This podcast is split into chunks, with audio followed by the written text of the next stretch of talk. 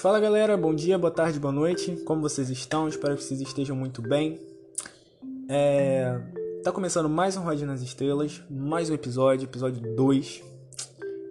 E hoje eu vou tratar sobre um tema muito diferente do que, do que eu abordei no primeiro episódio. Como eu falei para vocês, o grau de, de aleatoriedade do, do, do, podcast vai ser muito grande. Então, assim, é, eu realmente vou fazer episódios com coisas que me dão na telha de falar. Né? Hoje o tema vai ser sobre fragmentação de mata, que vou explicar um pouco mais por que eu escolhi esse tema. Mas é isso, gente, assim, eu não vou, não vou, por enquanto, assim, pelo menos, como eu tô começando a fazer o podcast, né, para mim tá sendo mais um momento terapêutico, enfim, tá sendo bom.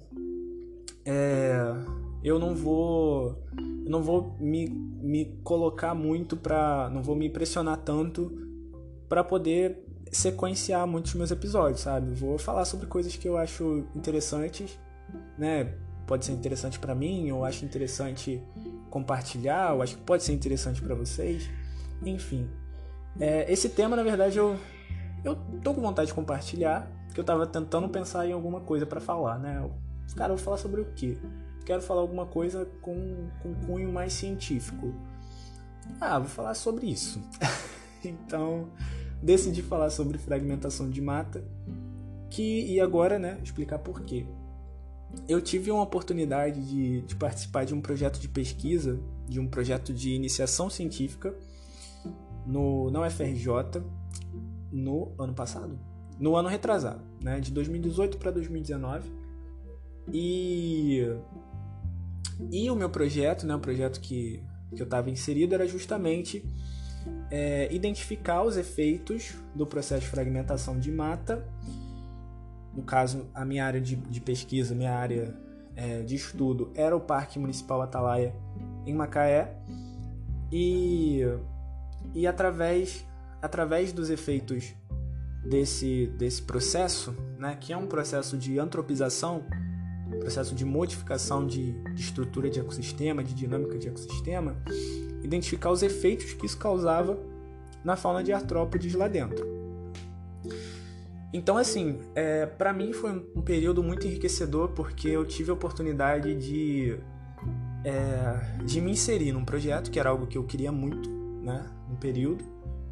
Eu estava na época no quarto período da faculdade, estava no terceiro, eu entrei, eu estava no terceiro período e eu queria ter alguma, algum contato com pesquisa. Foi o meu primeiro contato e foi um contato assim excelente, porque eu tive a oportunidade de conhecer pessoas muito bacanas. Lá dentro eu tive a oportunidade de, de participar, de não participar ativamente de outros projetos, mas aprendia né, com as outras pessoas de outros projetos. Então, assim, foi muito enriquecedor, foi muito agregador. E aí, enfim, aí fiquei com vontade de falar sobre isso. Então, gente, é... a fragmentação, como eu falei, é um processo é... de alteração de ecossistema e um processo antrópico. Um exemplo que a gente pode dar para isso, um exemplo muito, muito claro, que está muito próximo, que é também o que acontece no Atalaia, é o avanço do, das atividades agropecuárias. Né? Na, região, na região norte fluminense a gente tem uma certa expressividade né? desse tipo de prática. E através da expansão desse, desse, dessa prática, desse tipo de atividade, a gente tem uma diminuição muito grande de ecossistemas equilibrados, né? de ambientes de mata, enfim. E isso, né, essas, essas modificações, mesmo que nesse caso são modificações expressivas, elas geram consigo efeitos expressivos na dinâmica de ecossistema ali dentro. Porque, pô, antes daquilo acontecer, a gente tinha um ecossistema equilibrado, uma dinâmica equilibrada. Você traz uma alteração completamente abrupta, esse ecossistema ele vai, ele vai passar por, por adaptações para conseguir se equilibrar novamente né, para tentar se equilibrar novamente. Então, ao longo desse processo de adaptação, ao longo dessa, dessa entropia, ele vai né, sofrer algumas, algumas modificações que vão ser drásticas. Com isso, ele acaba tendo perda de riqueza de espécies, acaba tendo é, perdas consideráveis, né? E variabilidade genética, enfim. É... Então, é, quando esse processo ele se instaura, a gente é, começa a analisar de uma forma. Existe, existe um conceito dentro da, dentro da biologia que se chama biogeografia, e um desses conceitos né, dentro da biogeografia é o que a gente chama de biogeografia de ilhas. O conceito da biogeografia de ilhas ele pode ser muito, ele é muito aplicado é, em paralelo com a ideia de fragmentação. Porque quando a gente consegue, quando a gente analisa é, a expansão da atividade antrópica e a gente consegue visualizar é, o, o percentual, o remanescente de mata nativa, a gente consegue verificar, consegue identificar que elas começam a se dividir em ilhas. Elas se tornam pequenas ilhas de remanescente natural, de remanescente nativo, né? Então, é, tanto que é, é, o nome que a gente dá para isso é mancha, né? O, o, o, resto de mata nativa a gente chama de mancha. Às vezes as manchas elas são maiores, às vezes elas são menores. Dependendo do tamanho, do comprimento, essas características é, que não sei se geográficas seria o termo certo, mas eu vou falar geográficas. Essas características geográficas, é, dependendo dessas características, a gente vai conseguir ter uma riqueza maior ou a gente vai ter uma perda muito expressiva. Quando ocorre esse processo de antropização, essas manchas elas podem ser classificadas em tendo duas, duas estruturas. A gente tem as áreas de borda, que são as áreas mais próximas do ambiente antropizado, são as áreas que estão sofrendo maior impacto, sofrendo maior. É, é, é, é, como elas possuem um contato maior com essa área antropizada, são áreas que vão sofrer maior, maior impacto e modificações e alterações físicas, químicas, biológicas, enfim. Essa área antropizada a gente chama de área de matriz, que é o ambiente modificado. Né? E também, é, ou seja, a gente tem as áreas, as áreas de borda, que são as áreas mais próximas, e a gente tem as áreas de interior, que são as áreas que são, o, o, o que são a parte daquela mancha, a estrutura daquela mancha, que consegue se manter de uma certa forma com as condições iniciais que ela já possuía. São as áreas menos modificadas pelos efeitos da fragmentação.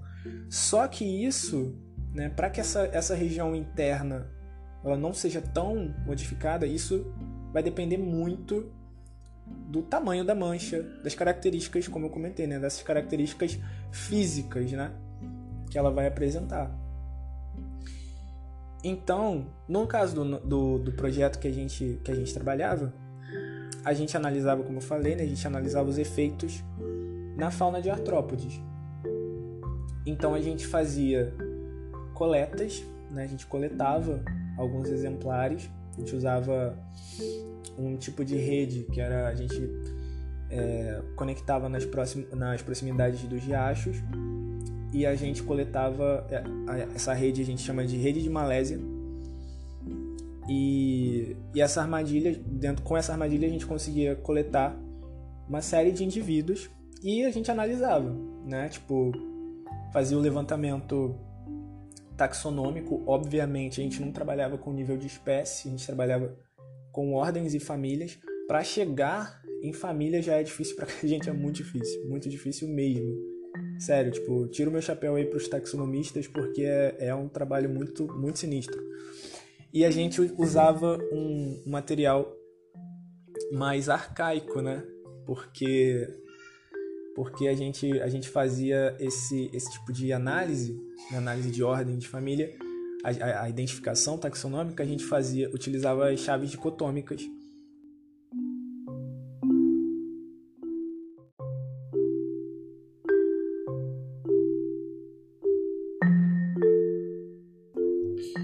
Para quem não, não conhece, as chaves dicotômicas nada mais são do que literatura. Nada mais é do que você buscar em, em, em materiais acadêmicos, em literatura acadêmica, informações sobre a morfologia, né, sobre as características físicas, né, fenotípicas desses indivíduos e, e através delas você consegue definir né, a ordem de pertencimento, família de pertencimento.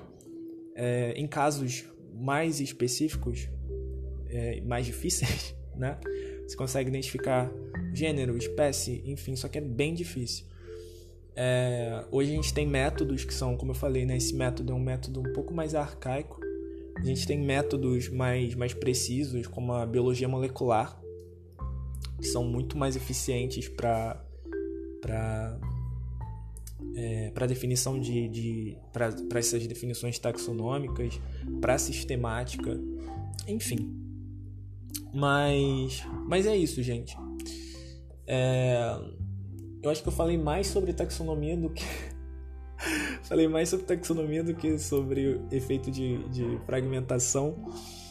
Mas é isso. Acho que o que eu tinha para compartilhar é isso. Eu acho que é um tema muito interessante assim para ser debatido, para ser discutido. Eu acho que a, a ideia principal do projeto era a gente tentar levantar esses dados para a gente mostrar realmente como que, como que é, a agropecuária ela é bastante nociva. E no caso do Parque Atalai a gente está falando de uma unidade de conservação, então é, até que ponto né, a, gente, a gente não precisa de, de políticas públicas eficientes para que, que essas expansões elas sejam diminuídas, né, para que a expressividade do, do, do agronegócio seja seja suprimida para que a gente consiga manter os nossos ecossistemas de é, o mais equilibrado possível, né? a dinâmica desses ecossistemas mais equilibrado possível. Mas, mas é isso, pessoal. Eu acho que por hoje é só. Quis tentar deixar esse, esse podcast um pouquinho menor, porque o último foi bem grande. mas eu acho que acho que o que eu queria passar para vocês era basicamente isso. Enfim, até o próximo episódio. Um ótimo, um ótimo dia para vocês.